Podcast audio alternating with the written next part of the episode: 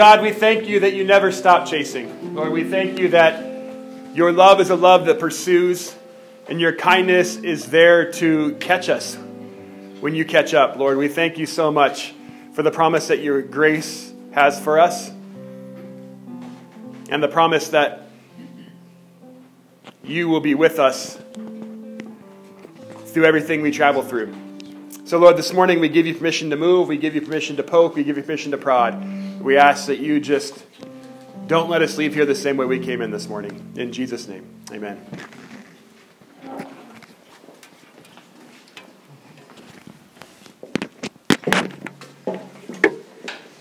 So we have two more weeks left on this series of what disciples do.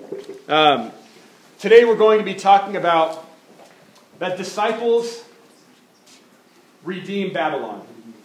The disciples make the best out of Babylon.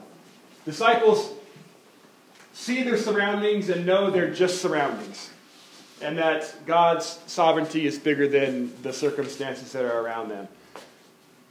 Have you ever experienced in your life? I'm sure I'm the only one, so feel free to say I'm crazy, but uh, this idea that you're expecting news and uh, you get the phone call, and maybe it's not the news you were expecting, but it's okay because you're the type of person that expects the worst and hopes for the best.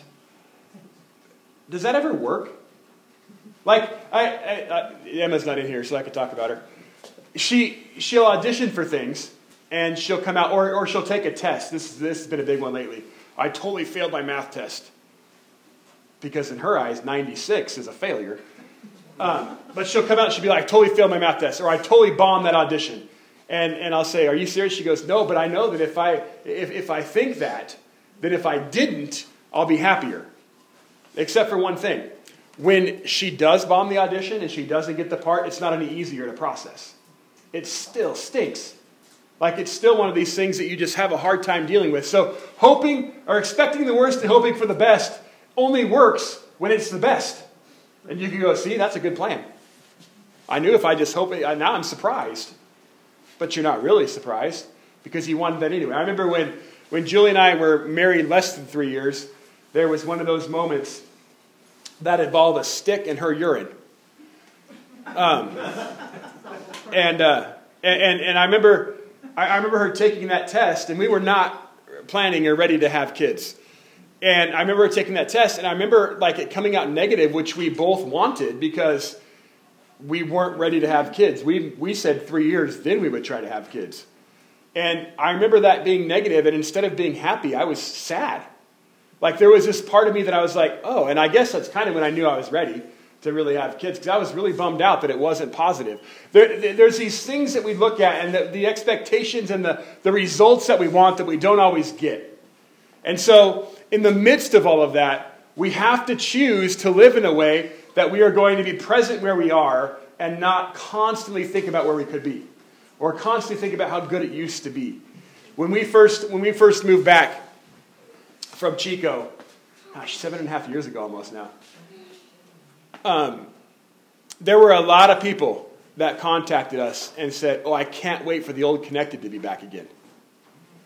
And I was, I'm thinking to myself in my head, I'm thinking, I've been gone four years. I, I'm, I'm not that person anymore. Like, I don't even know what the old connected means anymore. I don't even know what that looks like anymore. I don't know what, what that statement even means. But it was this, this, this longing for the good days, the longing for when everything made sense, the longing, and we still get it. Uh, there are times that I'll, that, that I'll be walking around and, and, and, and miss those days. You know, like the days that it didn't take an hour to put someone to bed. Not even listening. See, I could talk about him all I want to. Yeah, that's it, you. that, that, but sometimes we just we, we, we get in that place where we just start longing for the good old days. And what happens is when you long for the good old days, you miss the days that are right in front of you. And you, you, you fly right past them. We have this scripture today in Jeremiah where the Israelites have been conquered by Babylon. They've been taken off to, to, to, Babylon. They're now prisoners in Babylon. They're living amongst the Babylonians. They, they're in a place where they're, they're kind of angry that their God lost the battle. and now they're living in a foreign land. Not just a foreign land, but a foreign land of pagans that worship lots of different gods. And their God is supposed to be the most powerful of all things, and they lost the war. And so we're in this place where a certain prophet is calling the Israelites and saying, hey, don't worry about it. Two years max. You guys will be back in Israel, everything's going to be fine.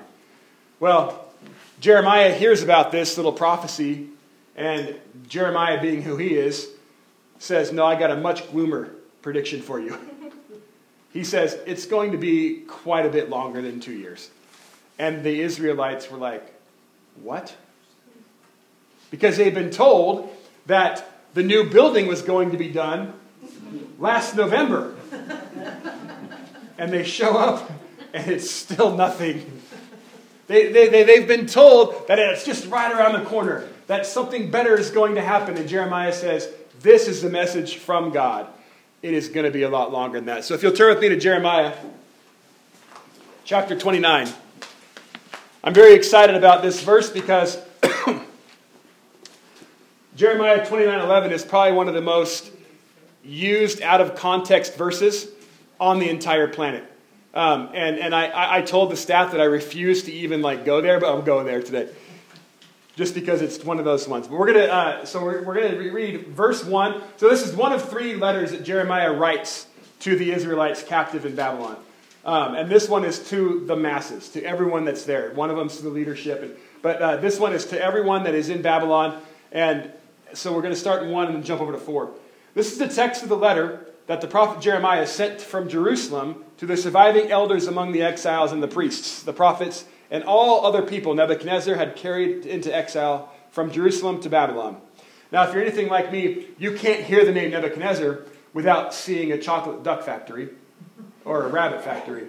And, or, or Shadrach, Meshach, and Abednego. As I was, as I was studying this scripture, I, I realized that this time frame right here is covered in like six different books of the Old Testament.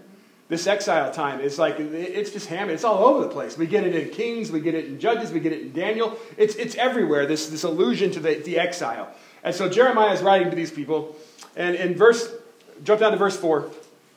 It says, This is what the Lord Almighty, the God of Israel, says to all those I carried into exile from Jerusalem to Babylon Build houses and settle down, plant gardens and eat what they produce, marry and have sons and daughters Find wives for your sons and give your daughters in marriage so they know, uh, so, oh man, so that they too may have sons and daughters. Increase in number there, do not decrease.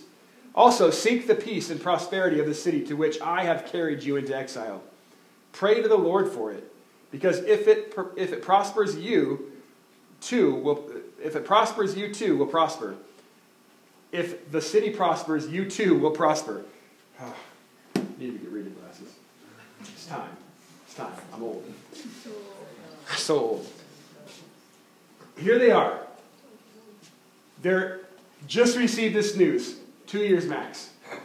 And, and Jeremiah comes up and says, No, I'm sorry. It's going to be a lot longer. And there's this uproar of the Israelites going, No way. We're not putting, no, it's not going to be. And then Jeremiah writes this letter from the Lord Look, here's what you're going to do. You're going to stop whining. You're going to build houses. You're going to plant gardens. You're, you're, in other words, you're going to have permanency here. Permanency here. You're, you're going to you're to lay down some roots. You're going to lay down what needs to happen. You're, you're not going to be living in this place that, oh, Israel, oh, Israel. No, you're here now. Have kids. Marry them off. Have grandkids. See, at this point, the people are reading this letter going, wait a second, have kids, that's a long time. Wait, have our kids have kids? That's a really long time. And so, what, what, what God is telling these people, these Israelites that are captive in Babylon, is you need to settle. You need to get here and just be present to where you are. There is so much going on all around you, but right now you are going to be right here. You need to be right here. These next two weeks are what I call pre Advent sermons. Right? We're, we're, we're, the past two years, we've always like done a series, easing us into the series of Lent. But th- this is the first time I've ever done it with Advent. But this is a serious amount of waiting time for the Israelites. They, they're just stuck in a place that they don't belong. They're stuck in a land that makes no sense to them. They're, they're in a place where everything is out of place And none of their traditions make sense anymore.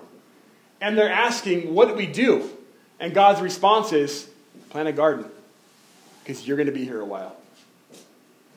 Plant a garden. And then he says something that's crazy. Because I thought, I thought just Jesus said crazy stuff. Like when Jesus says, pray for your enemies, love your enemies, pray for those that persecute you. That's not a new concept. God says through Jeremiah that same thing. Pray for the Babylonians. Because if they prosper, you prosper. And if you prosper, they prosper. Life will be better if you just come with them and be just, just pray for them, lift them up. Be there. So often we get stuck in between Babylon and Israel. And when we're, in, when we're in the middle, man, it's a horrible place to be. But it's nowhere near as horrible as when we're in Babylon. And you just see, only if I could go there, it would be better. Only if I had, it would be better. It, only only if, if, if this job was different, it would be so much better.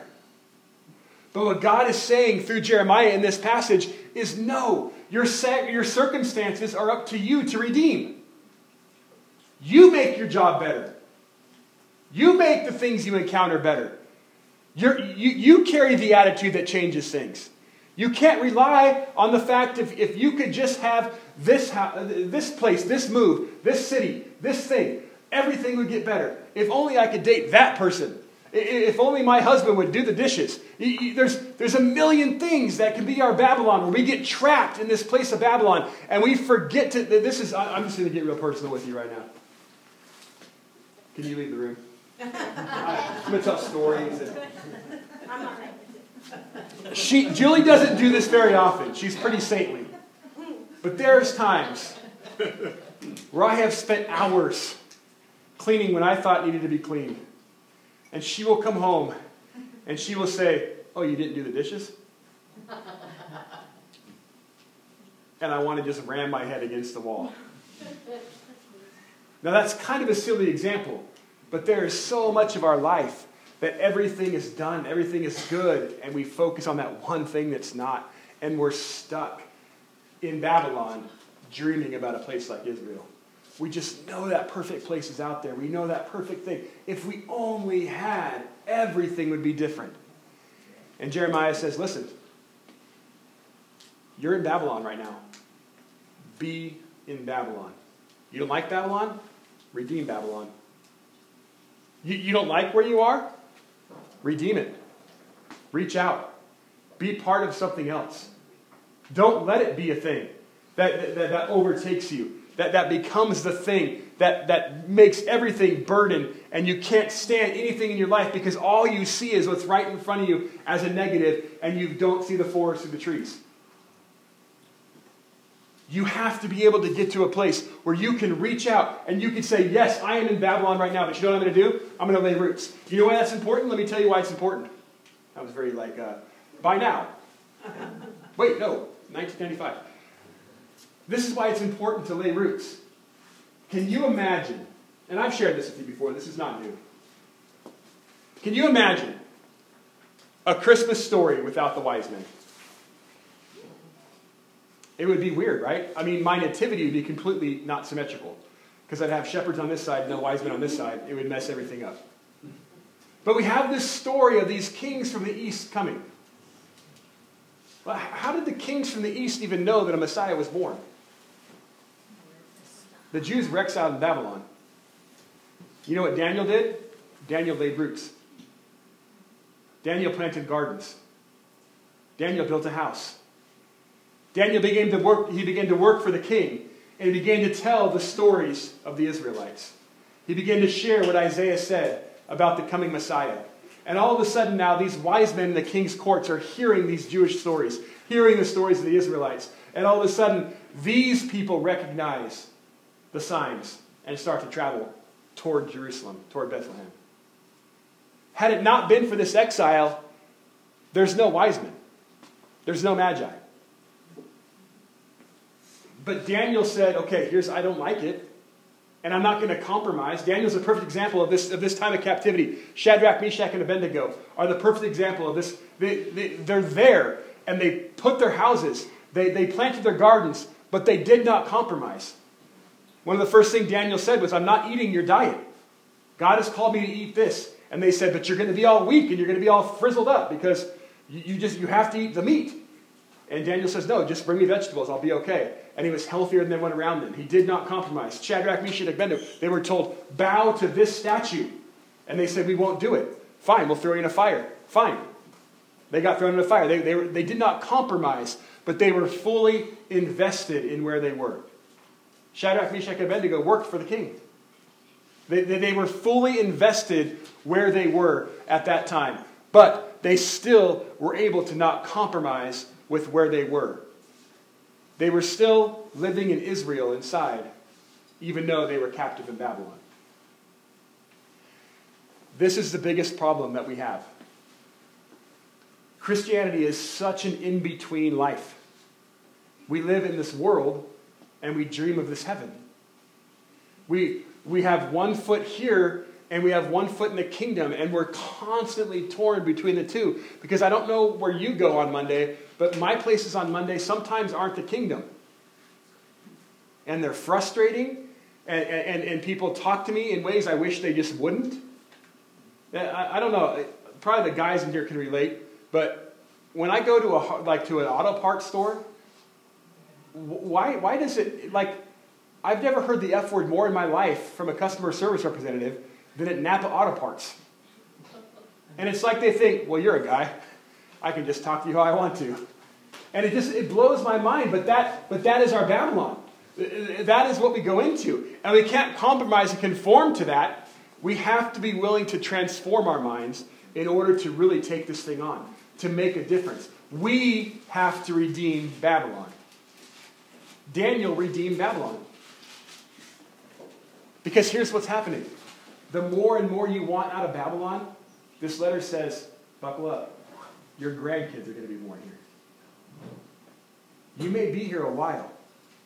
And so you can constantly live with this new horizon where I can show you the world shining, shimmering, splendid. Tell me, Prince. Oh, sorry. Uh, this, this newness. You can, you can crave it. You can want it. Or you can see the good that's right here. Last week, well, there was a, I don't remember what day it was, but it was National Kindness Day. And uh, the internet was all at Twitter with, uh, maybe Twitter was all at Twitter. The, the internet was all happening with this idea that everyone should wear a cardigan in honor of Mr. Rogers on, on National Kindness Day. I thought it was a brilliant idea. I just don't own a cardigan. And I'm proud of that. Um, ben, being a worship leader, probably has 14 of them. Yeah. You can't really see them because the v neck of the scarf covered up. But uh, the, the, this idea that, that Mr. Rogers conveyed of even in the midst of a tragedy, look around, there's always people helping, there's always people doing good. Hey, I'm, not, I'm not even going to pretend that some of your lives are not ridiculously stupid, out of control, painful that some of you go through stuff that's real. And, and, and there should be hurt, there should be grieving, there should be mourning. I, I, but, but here's the thing is it redeemable? Even in the midst of the filth, is it redeemable? What, what's good? It's really easy to focus on the bad. It's super easy to do that, especially if you're in the midst of the bad right now. It's so easy to just focus on all of that and miss everything. That's amazing. I don't want to do that. I want to redeem Babylon. I want to, in the midst of the, of, of the stupidity of life and the fallen nature of this world, I want to redeem Babylon. I want to see the best in everything. Not just in everyone, but in everything. In the fact that I decorated for Christmas, yes, already. Don't judge me. I don't care if you judge me. Judge me. I don't care. But we finished decorating for Christmas yesterday with our windows open. And I, I, I, wasn't excited about that. I wanted to be cold. I wanted to be chilly. And then I thought to myself, yeah, but we just have spent a whole day in the middle of November with our windows open. That's awesome. It, it was one of the greatest days, but I, I, I very easily, and I just, and I'm focused on Wednesday. Like it's snow. we just have to see the good that is there and not get bogged down by this stuff. Because here's what it says when Jeremiah goes on. And I'm gonna, you're going to find out why. You should probably not put Jeremiah 29:11 in a card that you give a graduate because of Jeremiah 29:10. In verse 8, yes, this is what the Lord Almighty, the God of Israel, says Do not let the prophets or diviners among you deceive you. Do not listen to the dreams you encourage, you encourage them to have. They are prophesying lies to you in my name. I have not sent them, declares the Lord. Verse 10. This is what the Lord says When 70 years are completed for Babylon, I will come to you and fulfill my gracious promise to bring you back to this place 70 years. That's a long time. Especially when you figure out that when Hebrews used the word 70, it meant a really long time. It didn't just mean 70, it's like how we use 24 7. 70 meant a long time. So after 70 years, you'll hear from me again. When, when did we get that? Right? That's what Advent is. After 400 years of silence, God speaks redemption into the world. So after 70 years, here's the hope. After 70 years of exile, I will bring you back to this place, for I know the plans I have for you, declares the Lord. Plans to prosper you, not to harm you. Plans to give you hope and a future. That's good news. But the problem is, we write it in graduation cards, and no one wants the 70 years. We just want the 2911 without the 2910. And so often, you don't get 2911 without 2910. You can't enjoy 2911 without 2910. I, I, I, I, am, I am beside myself right now with the fact that Ben and I are almost on the same page about when that place will be done over there. And I'll tell you why. I, I cannot wait to worship in that space. But I feel like if we had moved right in there, it would have just been another space. But that, that room over there is going to be a 2911 because we've had a year of 2910. That we, we, when we gather in that space and when the lights are on and the mics are hot and, and I don't have to record on an iPod and, and it just everything seems to be going and, and it's just it's just glorious and there's chairs and rows and, and you don't have to like climb over people to get into a seat and, and, and it, oh it's going to be so good. But because of this, because of the year that I've had to tell people, are you in your space yet? Kinda. That's been my answer for a year. Kinda. We're in the building. But because of that, Christmas Eve this year is going to have a whole different meaning. Because the waiting, the exile, the time in Babylon prepared us for something so glorious, so amazing. And the 2911 says, I know the plans I have for you plans to prosper you. Sometimes we have to lay roots in places we don't want to be, in circumstances we don't want to be, in order for the delivery to be that much greater.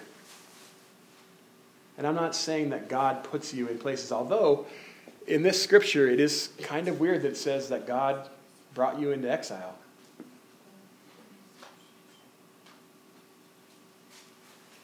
It, we, we have to experience this in order to really go, thank you. Thank you. And I cannot wait for that time that we get to say thank you. But in the midst of our Babylon, we say thank you. Because one day, when we get back to Zion, which I call that room over there, it will be good. So good. And it will be because of this year. And we're going to walk in here in, on Christmas Eve 2020, next year, and we're not even going to remember our Babylon. It's going to be bits and pieces, and Ben will. it's going to be bits and pieces and fragments. And, and we're going to try to tell stories about what, where was the counter? Oh, did the chairs go up? We won't even remember. Because Israel is that great. But right now, in your life, if you're going through it right now, here's, here's God's advice to you build a house, plant a garden, have kids, let them have kids, because you might be in this place for a while. But know this after 70 years, after the years are complete, I will come. And the plans I have for you are perfect. The plans I have for you will help you prosper. I know right now you don't want to hear that, but I'm telling you that the time is coming when all this waiting is complete, that it will be good. It will be good. We're going to transition into connecting time. I, I almost want to use these next two weeks of connecting time as a way for you to start to plug into this idea of what Advent is. In Advent, we wait. And right now, we're in that, we're recognizing the fact that the kingdom is a different place than where we are right now. So we wait. We wait for that kingdom. There are plenty of opportunities to share your Babylon this morning. Pastor Jess is going to point them out to you. I would just ask that as you encounter each of these stations this morning, you use it as a time to express your Babylon and declare your laid roots.